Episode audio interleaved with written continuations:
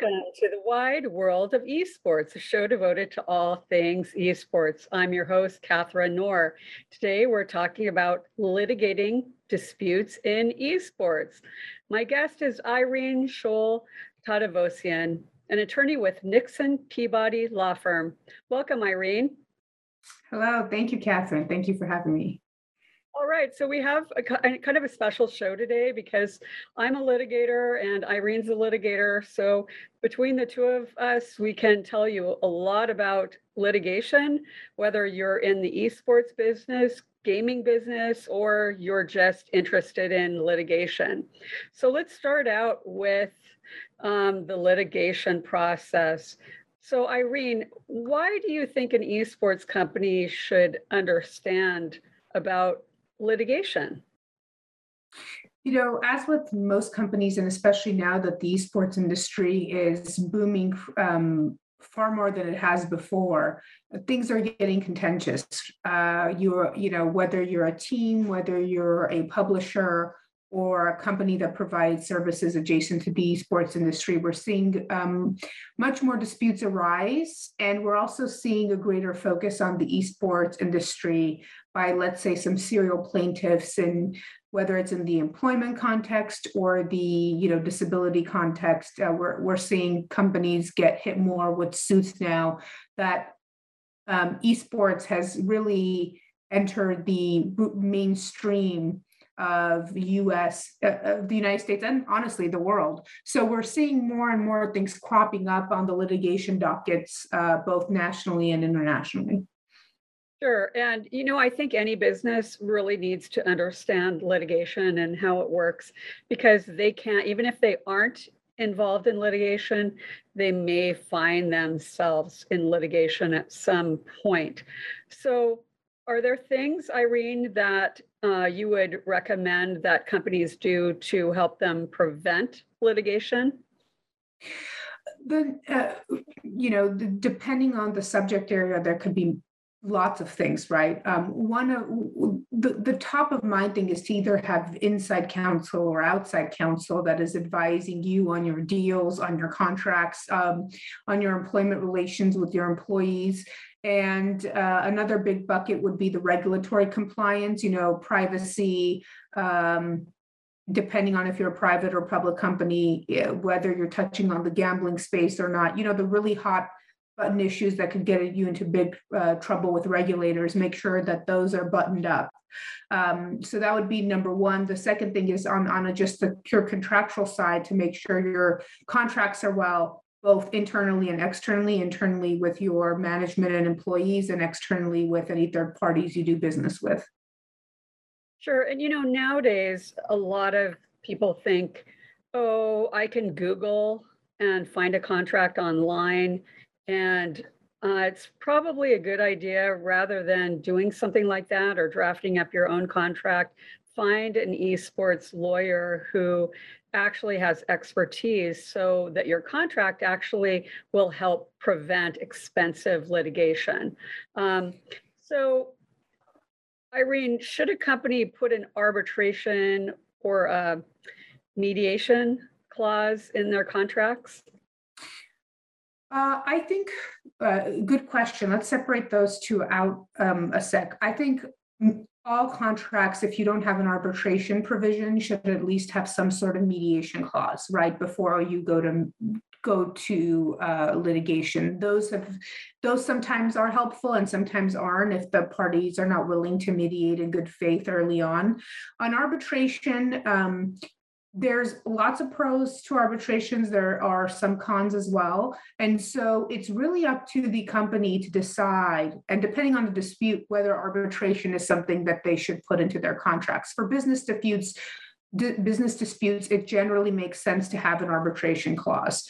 Uh, in the employment context you may want it, you may not want it, depending on who you're dealing with. Um, generally, we recommend arbitration clauses in employment contracts, but sometimes it depends. And so you just have to look at the type of contract you're dealing with, understand the pros and cons of arbitration in that specific context to decide whether to put it in the clause. So, for example, in the employment context, um, at least in California, if you put an arbitration clause, you have to know as the employer, you're paying for the arbitration fees from beginning to end. The employee's not gonna, you know, front any part of that arbitration cost.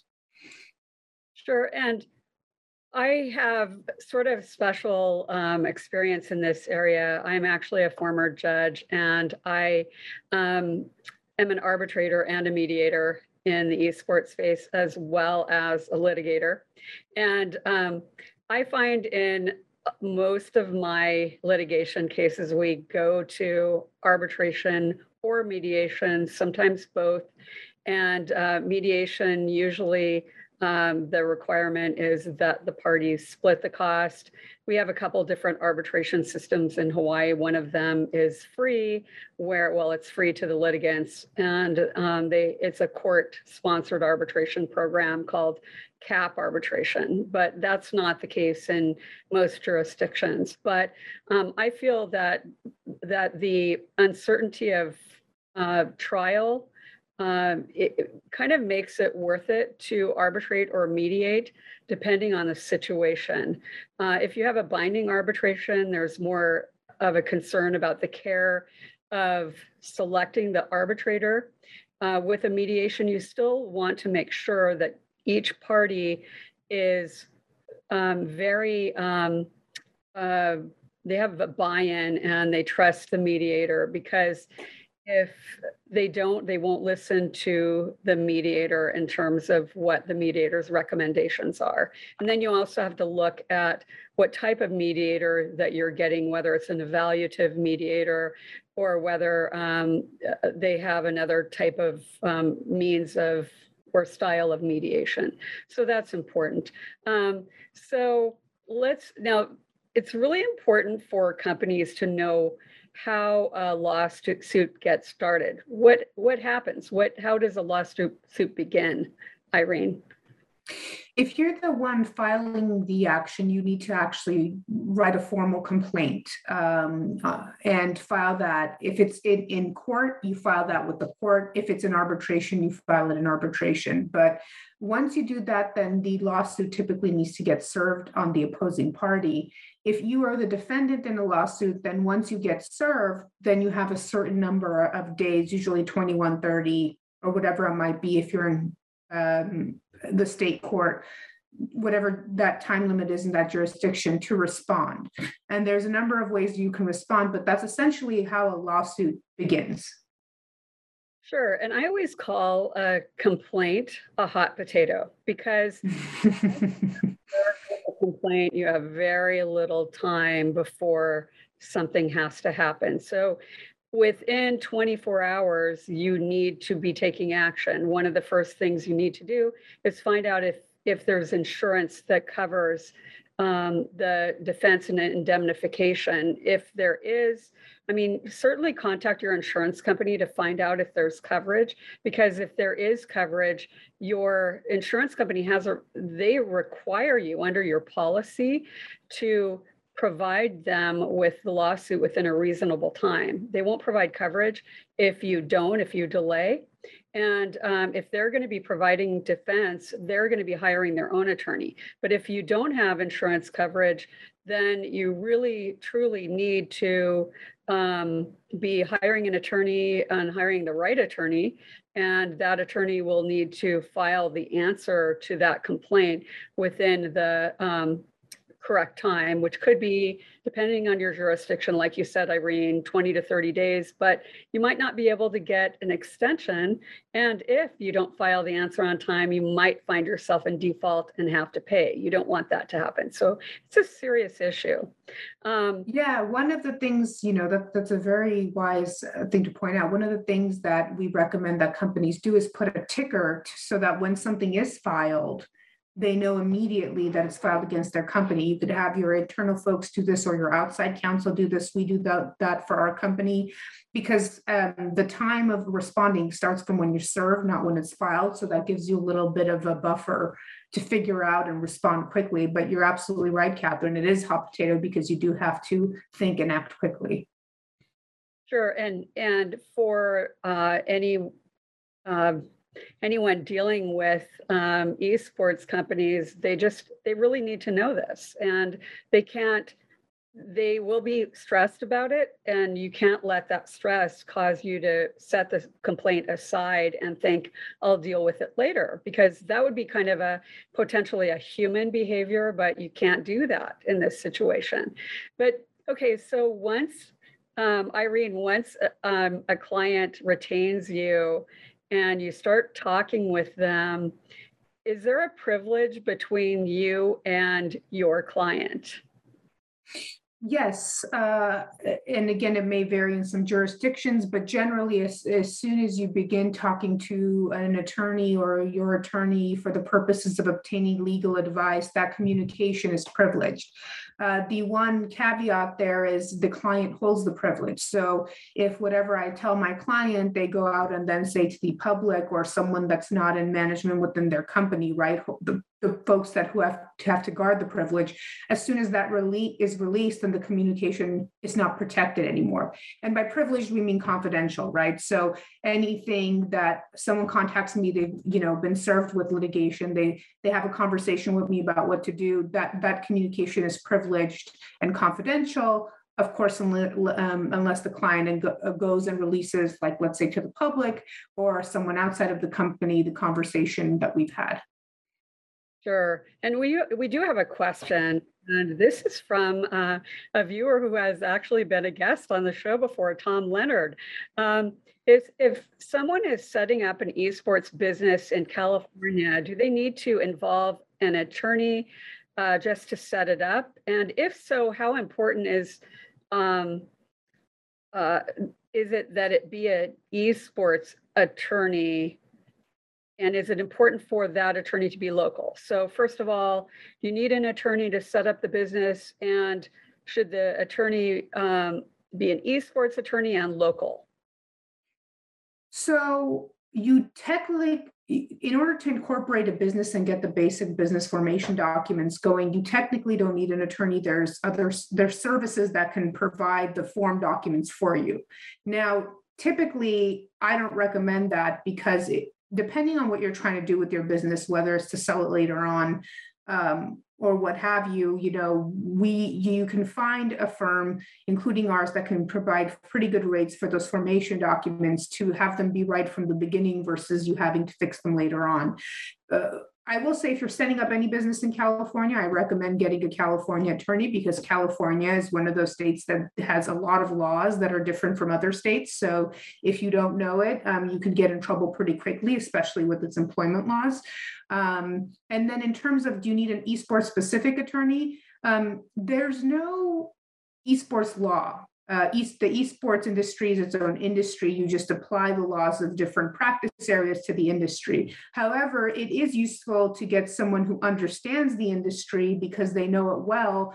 And um, just doing work for my clients, I find that I am also able to connect them um, with other stakeholders in the industry that become beneficial to them later on. So you just get the benefit of working with someone who really knows what they're doing within the space. Um, on the technical legal side, sometimes that does make a difference, sometimes that doesn't, depending on the specific thing you're looking to do. Sure. And if you already have an attorney that um, you've worked with before, but they're not really that familiar with esports, you know, you can use them, but um, I think it is helpful to have people that n- know your business. And so an esports attorney probably makes sense if you can find not as yeah, especially on the litigation side, I can say generally it, it makes a difference because someone who operates in this industry needs to understand the very public nature of the industry. And craft your litigation strategy in such a way that you're always thinking about that as you are making decisions as to what to do in litigation. You know, I think that the same is true with selecting an arbitrator or a mediator. If the arbitrator or mediator understands esports, you're you go a long way um, towards having the right arbitrator or mediator. Because keep in mind, if you go to trial, your jurors may know nothing about esports at all. They might have to Google it to find out. The judge will probably not know much about esports. So let's move on. After the pleadings are filed, um, there's something that we call discovery. Um, Irene, tell us about discovery. So this is where things get very, very expensive very quickly. Um, the US system, unlike most systems, has a really intensive discovery process. And the discovery process, what it means is that each side can essentially get a, um, a host of information from the other side that's relevant to the litigation. And that relevant can be defined very broadly. And so the other side and you and your side gets to ask um, questions of the other side, gets to ask for documents, gets to ask for certain individuals to be deposed in the litigation. And it's a very exhaustive, very drawn, it could be very drawn out process where you have to turn over information in litigation that you might not necessarily want to turn over, but if it's relevant and um, really pertinent, then typically you have to turn that information over. I mean, I can we can go into lots of examples, but um, it just ends up it, it could end up being the most costly part of litigation. So there's answers to inter- requests for answers to interrogatories. Those are written answers to questions. Then there's requests for production of documents, and that's what um, requires the other side to pr- produce the relevant documents. And if they don't comply with those, a motion to compel can be filed and the court can issue sanctions and even attorney's fees and costs if the party doesn't comply. But then we get to the deposition. Irene, walk us through uh, what a deposition is. Sure, and it might be excuse me, best to do it by way of example. So let's say we have an employment lawsuit uh, and an employee has sued the company for, let's say, discrimination. And the employee asks to take the deposition of the manager that they say discriminated against them. Um, what that means is that a manager has to show up and essentially uh, probably be on video and probably have everything that they say be transcribed. Um, I think almost all depositions you ask for a court reporter.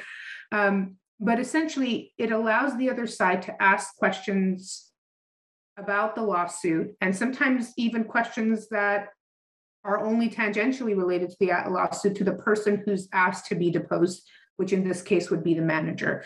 Um, it's it's a stressful. I mean, it's I've defended and taken many depositions. I've never been deposed myself. I mean, it's a pretty stressful situation to be in. So you want to make sure that your your counsel one prepares you adequately for it, um, and that you retain good counsel, obviously, to defend you in the deposition or to take the deposition of the other side. And you know what's interesting now is that uh, before depositions were generally taken in person and I would travel to different states to take depositions of, you know, parties or witnesses. And um, now um, I think it's the trend is to take them um, by Zoom or other uh, platforms and um, possibly having the court reporter be in a different place. And um, so it's, things have changed, they've evolved because I used to take the position that a video deposition wasn't as good as an in-person deposition, but now that we have so much, we're so used to being on video, I think that may have changed, but I still would like to see them in person and get a feel for them in person. I think I can get a better feel for their um, their credibility. What do you think about that, Irene? Absolutely. The primary parties, you know, absent the pandemic, you wanted to be in person. Um, the main players, you wanted to be in person. As you're saying, Catherine, you get a better sense of the per- person uh, and a host of all uh, other things that go into it. Um, if it's not a main party that someone you might need just for an hour or two, um, maybe you do it via a video and, and if their testimony is not going to make or break the case that might be an appropriate circumstance. But uh, personally, I would like to take in the depositions of any party and uh, other pretty relevant actor in person. Sure. And so, Irene, what is the role of the client in litigation? What is, what do they have to do? So, I mean, the, the client is essentially the boss. I mean, we, as, as litigation counsel, we're there to advise the client and make recommendations and update the client as to what's going on in litigation. And the client will then, um, with the client will make the, hopefully the best decision that there is. I mean, with the clients I work with, I consider the clients my partners in litigation. They might not be doing the litigating like I am, but they are together. We are forming a plan, and together we're making a decision as what what to do next or what's the best strategic decision. Um, and ultimately, at the end of the day, it's the, the, a business decision because litigation can get expensive. It's a business decision, and it's up to the client to decide whether am I going to see this case through? Do I want to go to trial or do I want to settle it? Is there is there a point earlier than trial that it makes sense to not have to deal with the action anymore um, and settle it hopefully favorably for them.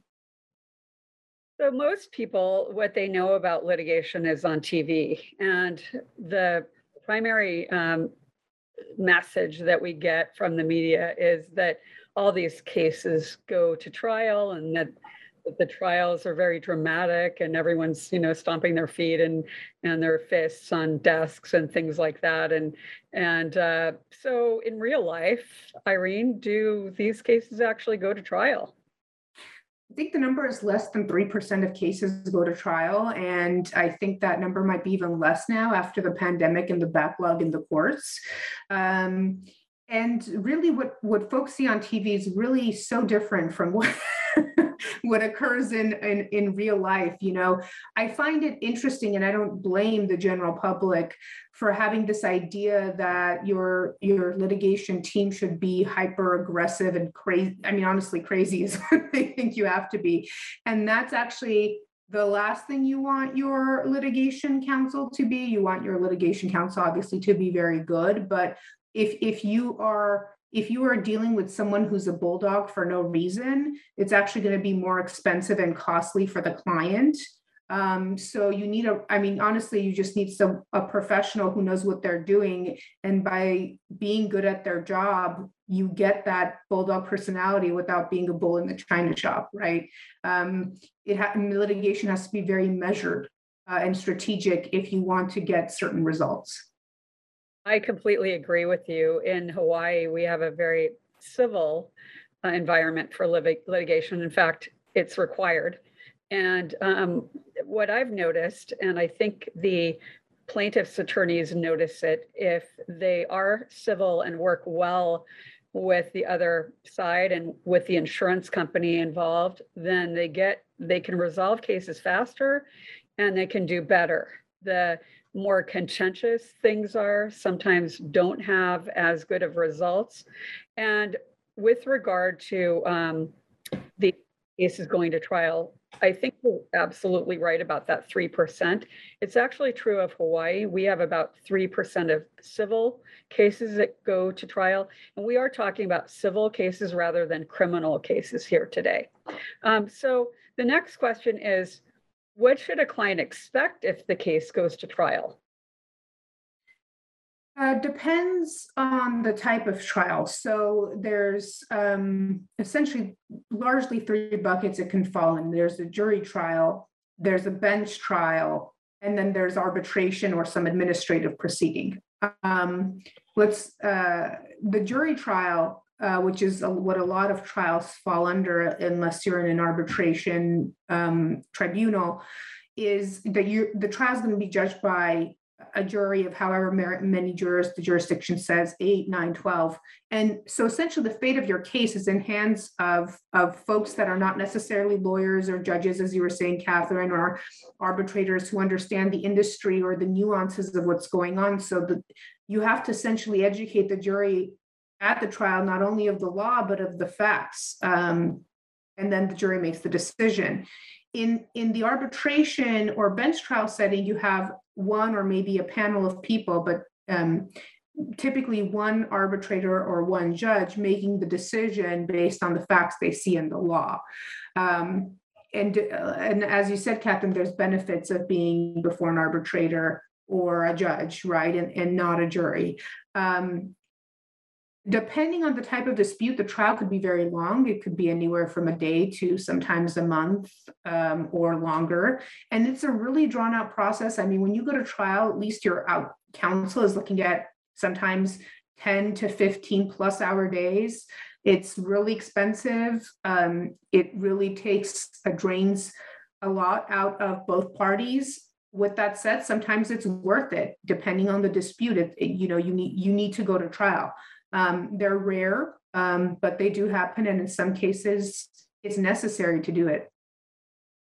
Sure, and it's expensive. I mean, definitely, I think that's a really good point. So you have to be, and, and, and the outcome is completely uncertain. You can't expect, even if you have, believe you have a great case, you're going to prevail. So let me ask you, Irene, what happens after the verdict? Can the parties appeal the decision? Uh, let's just do, break it up again. Um, in, if you get an arbitrator's decision, it's very difficult to appeal that decision. Um, it has to be, the standard is very, very high. So in the arbitration context, and this is one of the pros, and you could say sometimes cons of arbitration, but I think it's largely a pro, is the decision you get is largely final. Um, now, obviously, that's not great if you're the one who lost in arbitration. In in the before the courts, though, you have a right to appeal at least once. Um, and so the, even if you get a, let's say you're the plaintiff and you get this amazing verdict, it's not over, it can be appealed and that verdict can be overturned. Sure. So Irene, how can people find you if they're interested in retaining you or your firm? Yeah, I mean, you can uh, just Google my very long name and you'll find the Nixon Peabody website. Uh, but you could go to the firm's website as well, and my information is listed, uh, both my email and my contact information. Terrific. Well, thank you so much, Irene. We learned a lot today. Yeah, thank you, Catherine, and thank you for um, essentially pitching this with me. So anyway, thank you to our viewers for joining us today. And thank you for uh, our viewer who sent in a question. Make sure to tune in next week. My guest will be uh, Brendan Busman to discuss China's gaming policies. See you then.